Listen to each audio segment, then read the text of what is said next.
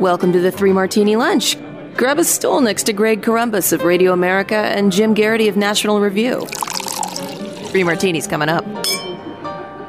We've made it to Friday once again on the Three Martini Lunch. Really glad you're along for the ride with us. Your stool is ready.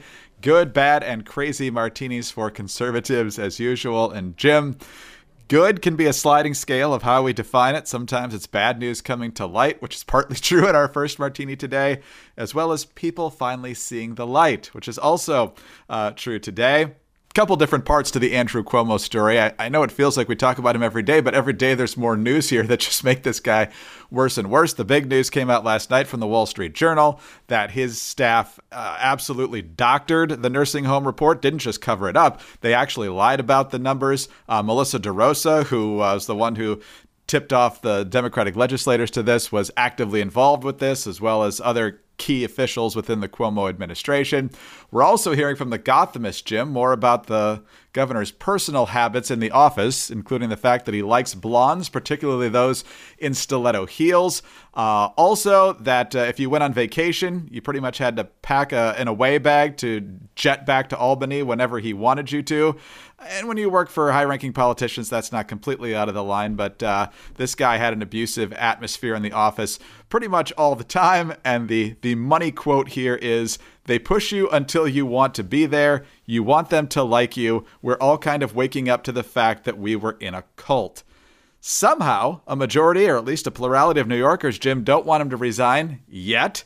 But uh, as all of this comes to light, the insanity is also becoming clear, which I guess is good. Yeah. So like if you if you respond to these news items with horror and and just maybe anger, right? That, that so many people who worked for him knew that what was going on around them was not normal and knew that it was bad, but just felt this sense of loyalty, felt this need to that questioning anything going on around them would be seen as some sort of um, great betrayal or something like that. Maybe you know if you react that and it grind your teeth or you you pound your desk or you're frustrated or you, you feel a need to throw your computer across the room, don't do that, by the way. Um, you know, that I'll understand that. I read that, Greg, and I laughed so hard I nearly peed myself. Um, because, like, lo and behold, everybody who ends, who's been working for Andrew Cuomo has been in the political equivalent of the Branch Davidians or or the Hale Bopp Hale Bopp Comet cult, if you prefer. Uh, he didn't require Nikes. He didn't require purple robes, but he expected this absolute, total, unthinking loyalty. And those of us who were outside of this could see that, right? And the other interesting thing is that now you got to look at everybody who is in that media environment that celebrated Cuomo for the better part of a year. Like, I, I really would like these people to, you know, stare at, you know, sit in the corner and just stare and think about how you reached this point in life. There, was a, I saw this like delightful headline where people were just befuddled. How could liberals be so fooled by Andrew Cuomo? How, Greg? How? Like, like you, you know what? Because you wanted to believe, because you absolutely positively needed to believe, particularly the more it became clear that like uh, Bill de Blasio and other, you know, prominent New York Democrats were making a hash of an absolute disaster of response to the pandemic insisting that everybody should go out to Chinese New Year. There was no fear of gathering in crowds. Public transportation is safe. You, you know, and they needed a heroic figure to contrast with Trump, and thus they were. It was like this. It's funny they make fun of George W. Bush and his faith-based initiative, and yet the entire Cuomo governorship has been a faith-based initiative. They just had to believe that he was just so good, and that somehow, and it really turned like if at any point your loyalty to a politician requires you to deny what is in front of your eyes or say lie about people dying in nursing homes, this should be giant red flags. You have sold your soul, right? You are not who you set out to be when you decided you want to work in politics and government. I, I am, you know, there are a lot of people who are angry, furious partisans in this world who believe that the other side are motivated by malevolent motives. They, they do it out of a desire to oppress others or greed or nastiness or like. I believe that most people who ended up who, who signed on to work for Andrew Cuomo started out in politics wanting to do the right thing and wanting to make the world a better place. And along the way, you get told, well, you have to do this. This is way the, this is the way we play the game. This is the way we expect you to behave. We expect this kind of loyalty We expect you to completely obey every order that comes your way. It is very much like the atmosphere of a cult and the recruitment and the kind of psychological conditioning that goes on for people like that. And you don't have to believe in a Hale-Bopp comet or that David Koresh is Jesus to be find yourself in a cult-like atmosphere. Some would argue the Trump administration had a cult-like atmosphere. And oh, by the way, if you spent the last four years trashing Trump for his uh, narcissistic, egomaniacal personality and this unhealthy attitude, this power-hungry belief that he can do anything he wants and I can shoot somebody on Sixth Avenue, that's fine. I hope you're doing the same thing about Andrew Cuomo because if you are, if you think it's okay when Andrew Cuomo does it, you are not making the world a better place. You are simply enabling the cult that you prefer instead of arguing that our politics are not meant to be competing cults of personality. Jim, sometimes my wife and I, especially if it's a Friday or Saturday, will watch one of these 2020 or Dateline NBC things. And last week, I believe uh, Dateline NBC had a special. I don't know if it was a new one or a rerun on the NXIVM cult that was based in Albany. I'm sure there's a lot of good people in Albany, but it seems like there's at least a couple of cults that got some pretty good traction going there. Wasn't one of their lawyers Gillibrand's father?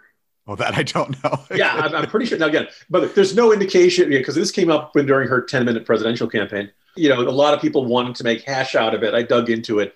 There, there's really not any indication that you know, he was just hired as a lawyer to handle their legal issues and stuff. There's no indication he knew all the sinister branding women crazy stuff and all that stuff. But yeah, that you know, I, I too have found myself watching some of those cult, you know, documentaries and things like that. And it's absolutely fascinating to see how completely, like in the case in the case of that one, like fairly successful actresses yeah, fell under it and were utterly convinced that they were part of something that was, you know, joyously transforming the world. You want to get freaked out? Watch Smallville actress Allison Mack interviewing the guy who's in charge. Greg, she's reacting. You know, the video. It's as if Jesus had come down and said, "Hey, let's chat. I want to hear." She is that enamored and enraptured and just just unbelievably happy just to be in his presence. And it's it's it's unbelievably creepy. So Albany, be careful. I know there's a lot of good things you can get involved with in Albany, but uh, the Cuomo administration. right now, the Cuomo administration is the second most dangerous cult in Albany. for now. Of course, the media is part of this too. And literally, right now, Jim, I'm looking at the Politico homepage, and John Harris, who's been with Politico for a long time, a longtime journalist in Washington, has a column entitled, Oh, yeah, now we remember why we thought Andrew Cuomo was a jerk. It's all just dawning on them now. Where have you been? He's been around a while, people. This isn't news. Well, some of it's news, but not a lot of it. Not the not the personality, not the bullying, certainly. Did you just wake up from a coma, John Harris? Well, if you're going to wake up, you want to wake up from a my pillow. But did you know that my pillow is more than just a fantastic pillow? because now my pillow has the same attention that they've given to their pillows, to their towels, and their sheets. Right now, Three Martini Lunch listeners can buy one get one free on all six-piece towel sets and Giza Dream Sheet sets. My Pillow towels have proprietary technology that makes them highly absorbent. They're soft to the touch without that lotiony feel. They've got a 10-year warranty and a 60-day money-back guarantee. They're washable, they're dryable, and they have seven colors to choose from. The My Pillow Giza Dreams bed sheets are made with the world's best cotton. Their sateen weave gives them a luxurious finish that will have you sleeping great. I can attest to that.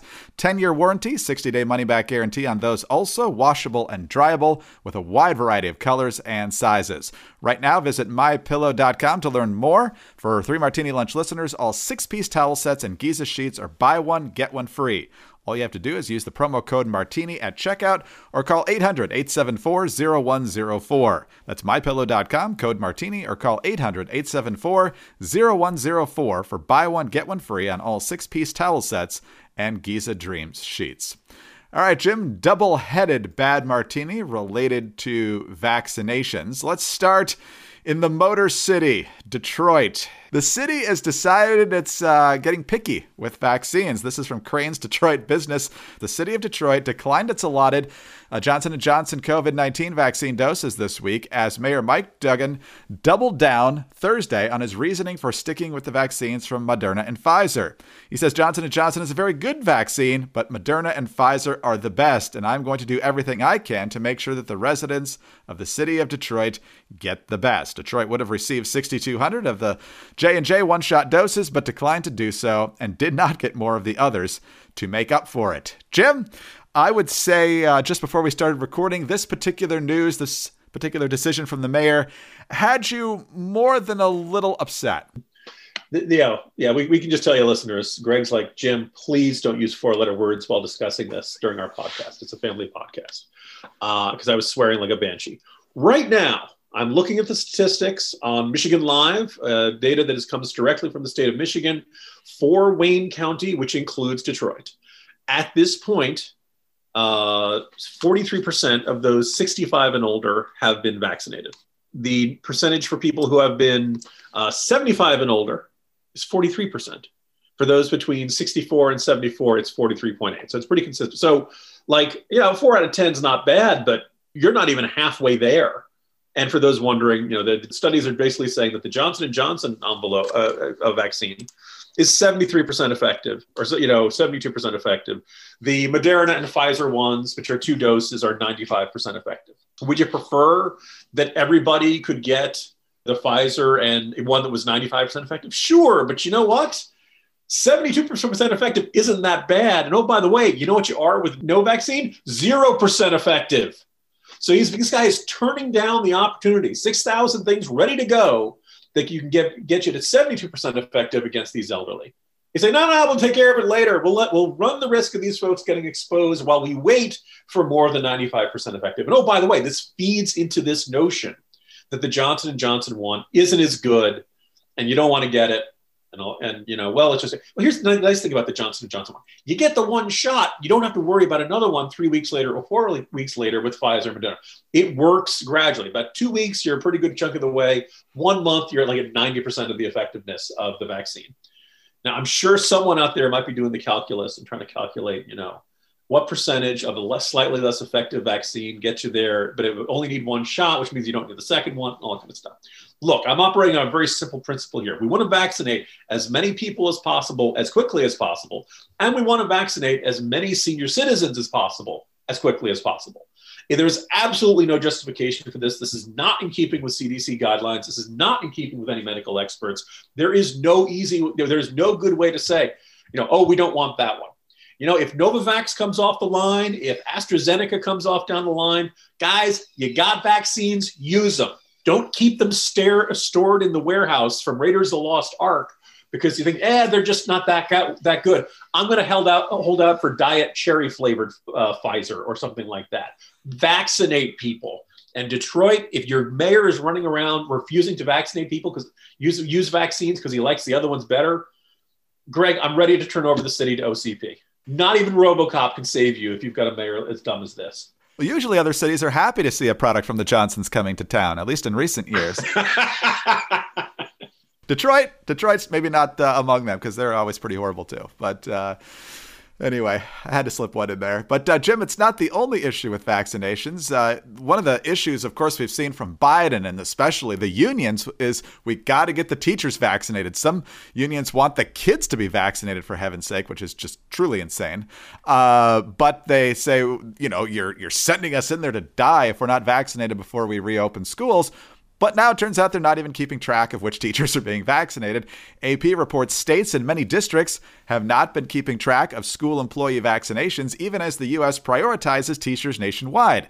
Vaccines are not required for educators to return to school buildings, but the absence of data complicates efforts to address parents' concerns about health risk levels and some teachers' unions' calls for widespread vaccinations as a condition of reopening schools. This is affecting major school districts like Las Vegas, Chicago, and Louisville, and I'm sure others. So, Jim, um, uh, part of me wonders whether the unions are deliberately making sure that this data's not as clear as it should be. I mean, I've seen plenty of teacher friends on social media waving their white vaccination cards, so wouldn't be that hard to check in with folks and set up a system for them to say, "Yep, got it," or "Nope, not yet." Yeah, I mean, first of all, I am very pro. Let's let's vaccinate the teachers. I guess you just you know said in that previous one. I want to see as many people get the vaccine as quickly as possible. If a state says, "Look, we really got to get our schools reopened," teachers say they don't, or, you know, some obviously some teachers will feel safe getting into the classroom. If you're young and healthy, the odds of this virus causing a serious effect are pretty darn small. Not not there's not no not that there's no chance, but you're probably going to be fine. But if you say, you know what, I'm immunocompromised, or I'm getting up there in years, or I live with someone who's immunocompromised, or has some other health issue, and you want to, you know, if you don't feel safe getting to the classroom vaccinated, fine. We're, we're now 10 to, I think we're past 11 weeks into this process. It's getting easier and easier to get these shots. Let's get the, you know, if, let's get these teachers vaccinated and get them in there. I just find it baffling that according to a little further in that article, according to Johns Hopkins University, no state is publicly reporting the percentage of teachers and school staff that have been vaccinated. And a whole bunch of cases, they're not even bothering to keep track of it. And I'm left scratching my head. Why? Why would you not want to have that kind of data? And how hard would it be to, to keep this information? Like, I'm sure the school districts know. It was earlier this week, I, I was baffled by the fact that so many states did not have readily available the data on how many schools are fully open with classes back, how many are doing some hybrid sort of thing where you know kids come in two days a week and they do online learning two days a week, and some are completely closed. And we know this data exists. And at one point, I think it was the Vermont Secretary of Education who was like, "Well, I just don't feel a need to know that information." Well, okay, I do. you know, like, if you the you're, and he's like, I think he said, I don't need to know that on a day to day basis. You are the Secretary of Education, right? It's not like I expect the state Secretary of Transportation to keep track of this. Like, why would you not want to have that data? You know, I'm not even saying, you know, this is not even an argument of like, you know, darn it, schools, why aren't you open? It's like, dear state government, why do you not know which schools are open and closed? Why, is the it's an Excel spreadsheet? It can't be that hard to, to put this information together. And it's the same thing with and they're talking about, well, you know, um, you know, this is privacy concerns, you know, prevent us from tracking or publishing teacher vaccination data. Whoa, whoa, whoa. States are collecting, tracking, and publishing people's vaccination data. I don't need to know the teacher, you know, Edith Johnson is vaccinated. I just need to know this percentage of these teachers in this school are vaccinated. I think that would help reassure people. I think would tell people, oh, it's safe to send my kids back. And I think it's a good measuring stick. Let's say if you set the goal of prioritizing the vaccination of teachers, and you're at 15%, well, you're not doing such a great job. If by the next week you're up to 30 or 40%, okay, you're making good progress. Why are states suddenly, states require paperwork for everything under the sun, but they don't necessarily want to keep track of any of the data? What is the point of all this? Can you tell them fired up at the end of the week, Greg? Well, let's get you fired up for saving money. How about that? Let's talk about Gabi because right now everybody's looking to save money. There's costs that are always rising up everywhere, especially unexpected costs in those monthly bills sometimes. But uh, how'd you like to keep an extra $961 a year in your pocket? That's how much Gabi customers save per year on average on car and home insurance. And that's why when it's time to do your insurance shopping, you should use Gabi. This is the time lots of folks are going shopping for insurance, and Gabi takes the pain out of shopping for insurance by giving you an apples to apples comparison of your current coverage with 40 of the top insurance companies. We're talking about companies like Progressive and Nationwide and Travelers. You just link your current insurance account, and in just minutes, you'll be able to see quotes for the exact same coverage that you currently have. Now, like Greg mentioned earlier, Gabi customers save $961 per year on average. I'll bet that would be nice to have in your pocket every year. And if they can't find you savings, they'll let you know so that you can relax knowing that you have the best rate that is out there. And they will never sell your information, so you'll never have to deal with spam or robocalls.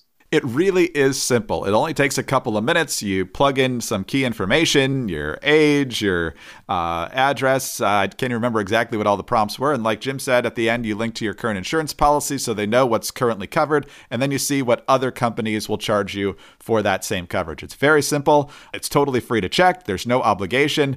But uh, in the end, you're probably overpaying on your current car and home insurance policy. So see how much Gabi can save you. Go to Gabi.com slash martini. That's G-A-B-I dot com slash martini. Gabi.com slash martini. All right, Jim. Joe Biden is obviously president, but for eight years he was vice president to Barack Obama. And by all indications, he was a pretty loyal VP.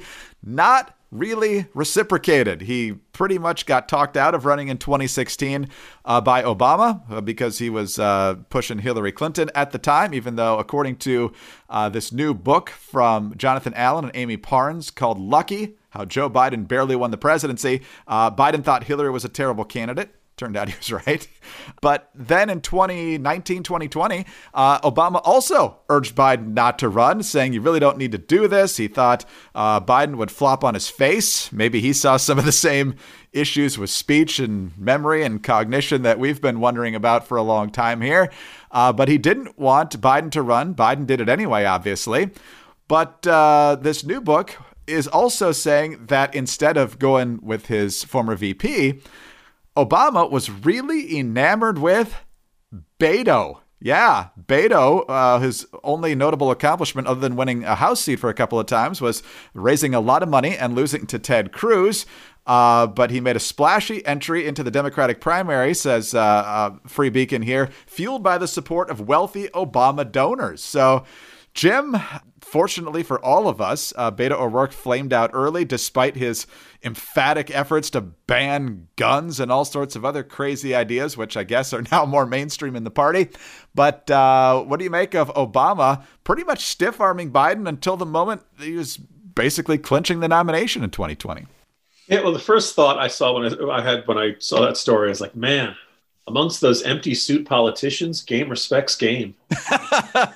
um, and, and, it was interesting because there were some people when when particularly in, in 2018 when Beto was attracting the big crowds and, and he was being treated as Lone Star Jesus, that there were a lot more people who were comparing to this, you know, uh, comparing him as a, the white Obama um, that you know, or or the Texas Kennedy, uh, or or kinds of this, you know, this this sense of that, and you know, and people, those of us who bothered to look at what Beto O'Rourke had done in his you know political career, uh, first on the city council for El Paso, and then on uh, in Congress, it wasn't that much, and it wasn't the sort of thing that would have you expecting them to read like a you know I think it was a 14 page profile of him in Texas Monthly, uh, and a whole bunch every other national press going there and just gushing over him. Um, so in that sense, I could see Obama recognizing himself in, in Beto and saying, hmm, "This this is the kind of fine young man I think my party needs more of."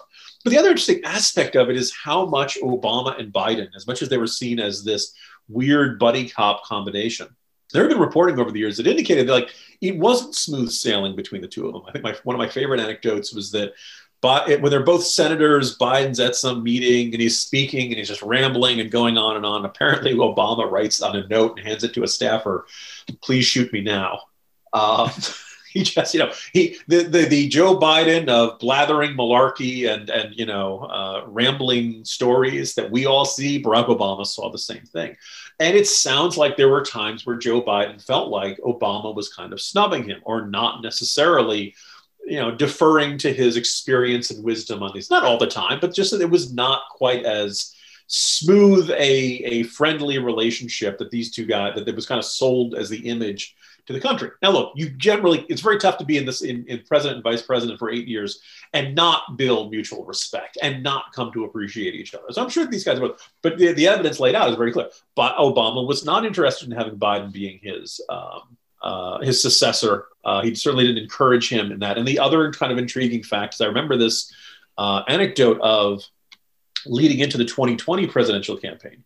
Uh, after AOC had risen, and there was this recognition of the squad, and this recognition that like there was a chunk of the Democratic Party, particularly the younger ones, who were significantly further to the left uh, as well as we've seen the rise of Bernie Sanders and, and, things like that. And Obama made some sort of comment. You know, it was in a private conversation, but he said something like, "Look, I'll admit I don't always understand."